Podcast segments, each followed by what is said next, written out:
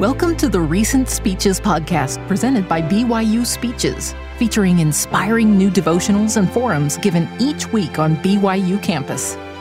Be sure to check out our other podcasts by searching B Y U Speeches wherever you get your podcasts, or by visiting speeches.byu.edu slash podcasts. To my friends, I am so grateful to be gathered with you this morning. I love you, and I pray for you.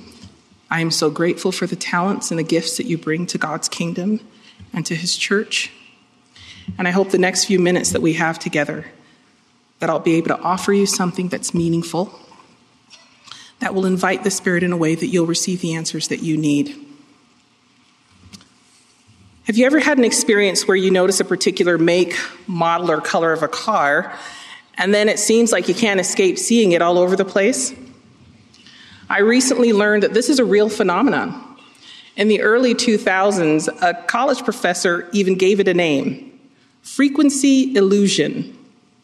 Basically, it means that something that has recently caught your attention appears to be more prevalent or frequent in your environment than it was before. A frequency illusion has two parts. First, the perception that an experience has increased in frequency, meaning you suddenly start to see yellow Volkswagen Beetles everywhere.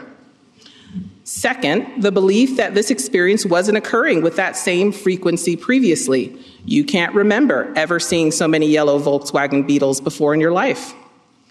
Now, it would take a very active imagination to draw any kind of deep, meaningful interpretation from the sudden materialization of small yellow cars on the streets you travel. However, I do believe that when something like that happens in our pursuit of learning, including spiritual learning, it may be that the Lord is trying to tell us something, trying to guide us in some way. So let's examine the pattern. First, He arouses or awakens our attention to a principle or a concept. Then we start to notice that principle in multiple places, often where we hadn't noticed it before. And next, we recognize purpose, meaning, or a possible message in our experience. In the context of spiritual learning, we wouldn't call this an illusion, but we might say it's an impression, the Lord's way of helping us notice something that was always there, but to which we've been blind. Consider this teaching from Elder Richard G. Scott. Impressions of the Spirit can come in response to urgent prayer or unsolicited when needed. Sometimes the Lord reveals truth to you when you're not actively seeking it. However, the Lord will not force you to learn. You must exercise your agency to authorize the Spirit to teach you. And as you make this a practice in your life, you will be more perceptive to the feelings that come with spiritual guidance. Then, when that guidance comes, sometimes when you least expect it, you will recognize it more easily. Elder Scott's observation that at times we may receive unsolicited impressions from the Spirit leads me to conclude that God is constantly trying to communicate with us, even more than we may recognize. And it becomes vital that we seek to be consistently tuned to a spiritual frequency that allows us to have our attention awakened, to notice what God wants us to notice, and to be sensitive to the spiritual significance of our experiences.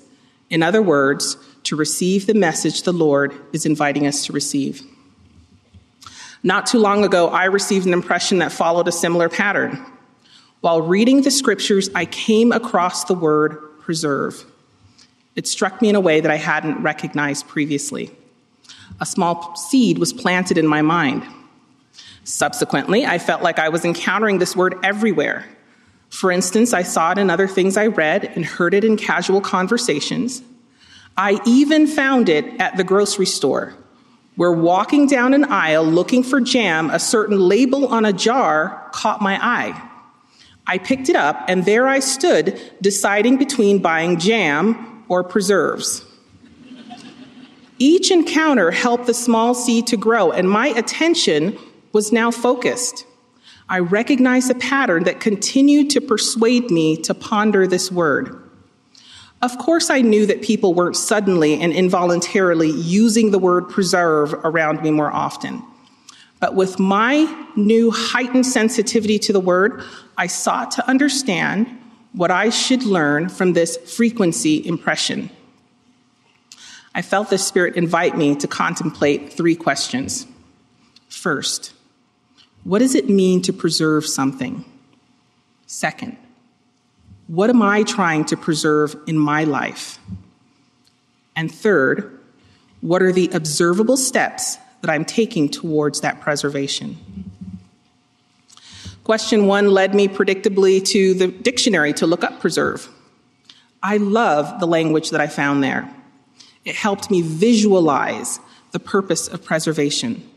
I learned, for example, that to preserve means to keep safe from injury or harm, to protect, to keep alive or intact, and to safeguard, secure, defend, shelter, shield, and give sanctuary. As I pondered these definitions, it became easy to answer question two. What am I trying to preserve, to protect, keep alive, and defend? I'm sure if you consider that question for yourself, we might find that we share some answers in common. Things like relationships with loved ones, family histories and traditions, heirlooms, and things in the physical world, such as the environment, to name a few. The steps we take to preserve things are observable in our everyday lives, from the foods we eat, the exercises we perform, and the medicines we take to preserve our physical and mental health, to the technology we use to preserve information so it can be accessed well into the future. Ultimately, this exercise clearly highlighted a few things for me. First, our desire to preserve something indicates its value in our lives. Second, we want to preserve these precious things because we know they are susceptible to harm, decay, erosion, or even destruction. And third, just wanting to preserve something isn't enough. We have to take observable steps to protect the things we value and prevent any harmful corruption. With this understanding, I was able to discern what the Spirit of the Lord was trying to tell me.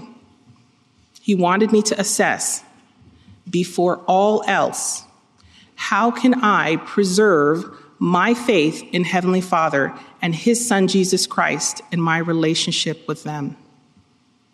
This singular question called on me to apply all that I was learning about preservation to my relationship with Heavenly Father and Jesus Christ and the covenants that I've made with them. It led me to determine whether I had placed them in the prevailing position on my personal list of values, allowing everything else in my life to flow from that most important relationship. Speaking here at B Y U, Elder D. Todd Christofferson recently invited us to consider the majesty of the two great commandments on which hang all the law and the prophets, and also why the first commandment is first. What is the significance of that order for us? To answer that question, Elder Christofferson taught us about the foundational nature of the first commandment. For purpose, direction, and meaning, he said, we must look to the first and great commandment. Love of God and submission to Him provides checks against our tendency to corrupt virtues by pushing them to the extreme. Elder Christofferson's powerful instruction illustrates the magnitude of our personal estimation of God the Father and His Son, Jesus Christ. Their place in our lives helps safeguard all our other relationships. Preserving our relationship with Jesus Christ helps us know how to apply righteous virtues in our pursuit of divine kinship with all of God's children, making them more Christ-centered. As Paul wrote to the Colossians, put on, therefore, as the elect of God, holy and beloved, bowels of mercies, kindness, humbleness of mind, meekness and long-suffering, forbearing one another and forgiving one another. If any man have a quarrel against any, even as Christ forgave you, so also do ye. And above all these things, put on charity, which is the bond of perfectness. Elder Christofferson in the same message further taught, putting the first commandment first does not diminish or limit our ability to keep the second commandment. To the contrary, it amplifies and strengthens it. It means that we enhance our love by anchoring it in divine purpose and power. It means that we have the Holy Ghost inspire us in ways to reach out that we would never have seen on our own. Our love of God elevates our ability to love others more fully and perfectly because, in essence, we partner with God in the care of his children. I've also come to recognize that just as God asks us to place him first in our lives, he does the same for me, you, and all his children. In his own voice, Jesus said, "For behold, this is my work and my glory, to bring to pass the immortality and eternal life of man." In this and other scriptures, God tells us that his top priority is us, his children. He wants us to share in his glory, to have the joy we were created to have, and to obtain eternal life, the greatest of all the gifts of God. "And this is life eternal," Jesus said, "that they might know thee, the only true God, and Jesus Christ, whom thou hast sent." As I consider the observable steps God takes to preserve his relationship with me, I can discern a pattern that teaches me how I can preserve my relationship reciprocally with him. I'd like to share four ways God works to preserve his relationship with us. And as I do so, I invite you to listen for any language of preservation and value that you find in the scriptures and the words of prophets and apostles I'll share. First, God sent us his son, Jesus Christ, to atone for us. A loving and wise Father sent us Jesus Christ to redeem us from the effects of sin, ensuring we would not be left in a perpetual state of estrangement from God. Instead, through our Savior's gift of divine mercy, we are all unconditionally granted immortality and a return to the presence of God to be judged. In the Garden of Gethsemane and at Calvary, he used his power given to him by the Father to suffer for all, that we might not suffer if we would repent. Then he hung upon that tree and laid down his life for us. What then would we do to preserve a relationship with him who so powerfully demonstrated what he was willing to do for us? To accept his gift and apply the atoning blood of Christ in our life. Will we more fully be his devoted disciples? Will we more fully take his name upon us? Will we be more accountable and repent when we fall short? Will we nourish our testimony of him, his gospel, and his church so that they will not be subject to withering away? And when our Savior asks us, "Do you love me?" will our answer be reflected in a life of loyalty to his love?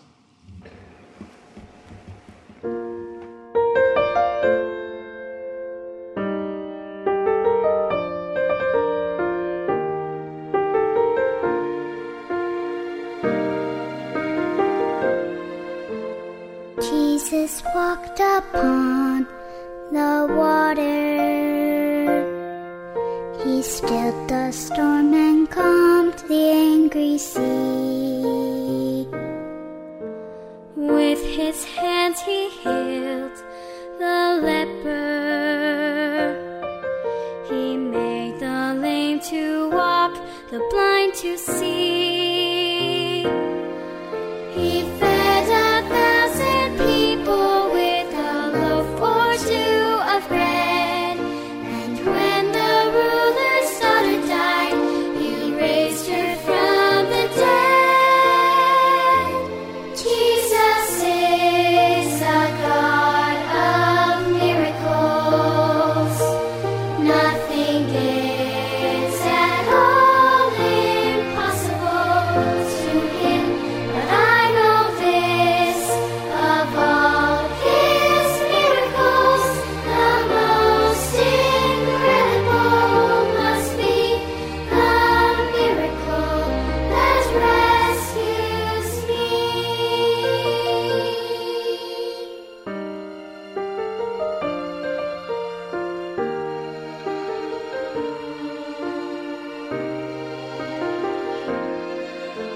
Jesus bled and died to save me. price that I could never pay alone.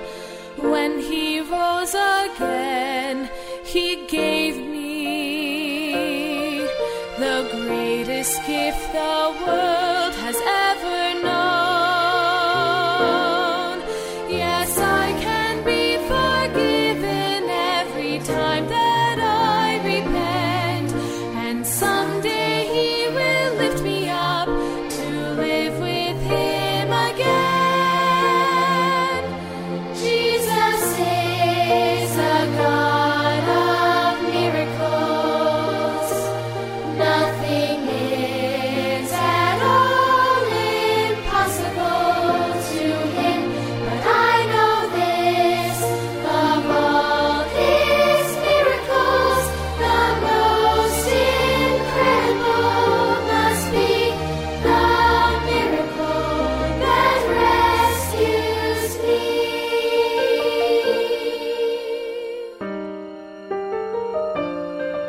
The miracle that rescues you and me.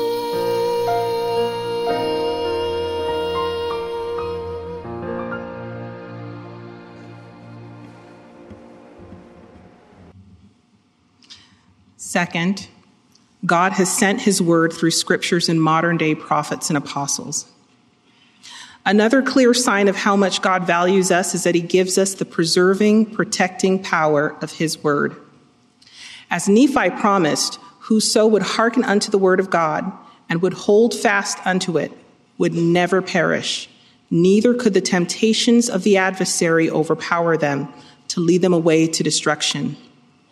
In Hebrews four twelve, God's word is said to be quick and powerful and sharper than any two-edged sword. The word quick means alive, living, lively. God delivers his living word to us through scriptural testaments, but also by the mouths of living prophets and apostles.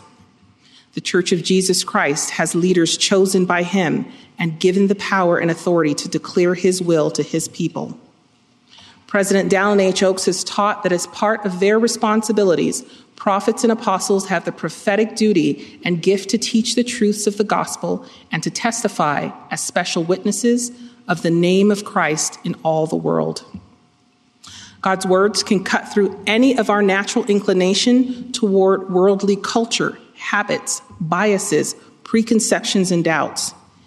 His word can speak directly to the innermost part of our hearts, regardless of our level of righteousness. It can separate truth from error and help us recognize and eliminate from our thinking any false teaching that could cloud our reasoning and understanding, by setting them up against God's plain and precious truths. What then can we do to preserve our faith in God's words as received through the scriptures and his chosen prophets and apostles?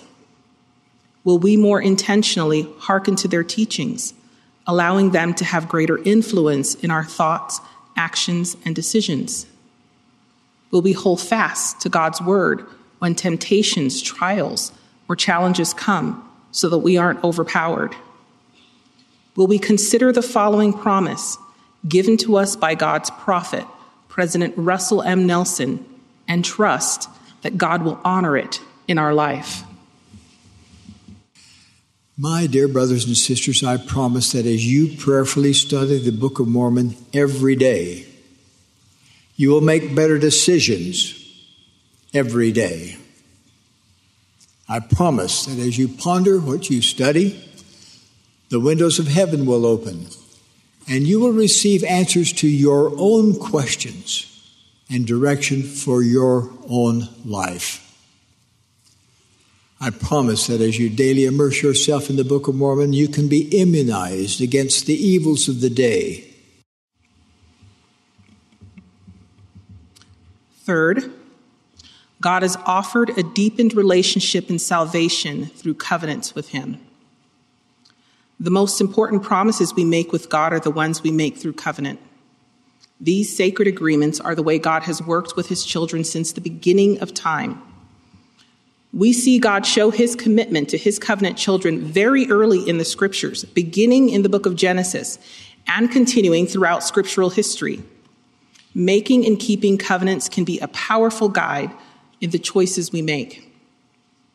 The Apostle Peter wrote of the power promised to God's covenant people in these words: His divine power hath given unto us all things that pertain unto life and godliness, through the knowledge of him that hath called us to glory and virtue, whereby are given unto us exceeding great and precious promises, that by these ye may be partakers of the divine nature, having escaped the corruption that is in the world. These great and precious promises are associated with ordinances and covenants we make with God the Father through his Son, Jesus Christ. And God asks us to partake in them so that he can preserve us from the corruption in the world. What then can we do to preserve our relationship with Heavenly Father and Jesus Christ as we seek to honor our covenants with them? Will we try to seek more joy in being unified with Heavenly Father and Jesus Christ through covenant? Will we return each week to our meeting houses to partake of the Lord's sacrament in remembrance and renewal of our covenants? Will we prepare ourselves to enter the house of the Lord and enjoy the covenants offered there? Will we then return to the temple, making an appointment regularly with the Lord to be in his holy house, then keeping that appointment with exactness and joy? And fourth, God sent his Spirit to be with us. The Holy Ghost is the source of personal testimony and revelation. He can guide us in our decisions and protect us from physical and spiritual danger. Through his power, we are sanctified or set apart or made holy as we repent, receive saving ordinances, and keep our covenants. Alongside those divine roles, we also know of other ways the Holy Ghost blesses God's children. For example, he helps us remember. The scriptures are filled with frequent invitations to remember. Often these invitations are accompanied by promises, declarations, petitions, and at times admonitions. Remembering the Lord allows us to see his hand more clearly in our lives, leading us away from the perils and insecurity of forgetting God. And the Lord in his grace has given us the gift of the Spirit to help us remember him. During the Savior's Last Supper with his apostles, as they felt concerned about their path forward, Jesus gave them this promise: The Comforter, which is the Holy Ghost, whom the Father will send in my name, he shall teach you all things and bring all things to your remembrance, whatsoever I have said unto you. That promise is extended to you and me as well, and can emerge at any time and in any place, even down an aisle at your local grocery store. What then can we do to preserve the constant companionship of the Holy Ghost, the third member of the Godhead, so that we can receive the promised physical and spiritual protection? As covenant makers and keepers, will we try to always remember the Savior and keep his commandments so that we may always have his Spirit to be with us? Will we pray for the inspiration to know what God wants us to do, and for the power and capacity to do it? Will we put our trust in that Spirit which leadeth to do good, yea, to do justly, to walk humbly, to judge righteously? Will we better follow the spiritual promptings we receive in a way that will allow God's voice to prevail in our life? Will we, with increasing sincerity and intention, seek the Spirit's confirming witness of God the Father and his Son, Jesus Christ, of the truths of the gospel, and of the saving ordinances found only in the Savior's church? My friends, I testify to you that God is always trying to talk to you. Even when you're unable to perceive it, most often he's trying to tell you that he loves you, and that you are his priority. He has and will continue to provide many countless ways to demonstrate our value and priority. Let's joyfully return his love by making him the prevailing priority in our life. And then Let's preserve that relationship by following him faithful as his disciples, holding fast to his word, making and keeping covenants with him, and seeking the constant companionship of his spirit. I testify that Jesus Christ is the living Son of God, that he willingly laid down his life to save ours and to offer us God's greatest gift, eternal life. You are his work and his glory. I say this in the name of Jesus Christ. Amen.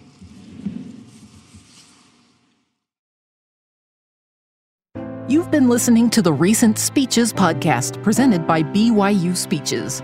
Please check out our other podcasts, including classic speeches taken from our vast audio library, as well as other B Y U Speeches compilations on love and marriage, overcoming adversity, by study and by faith, Come Follow Me, the Prophet Joseph Smith, and Jesus Christ, our Savior and Redeemer. Go to speeches dot b y u dot e d u and click on podcasts for more information. You can also find all B Y U Speeches podcasts at your preferred podcast provider.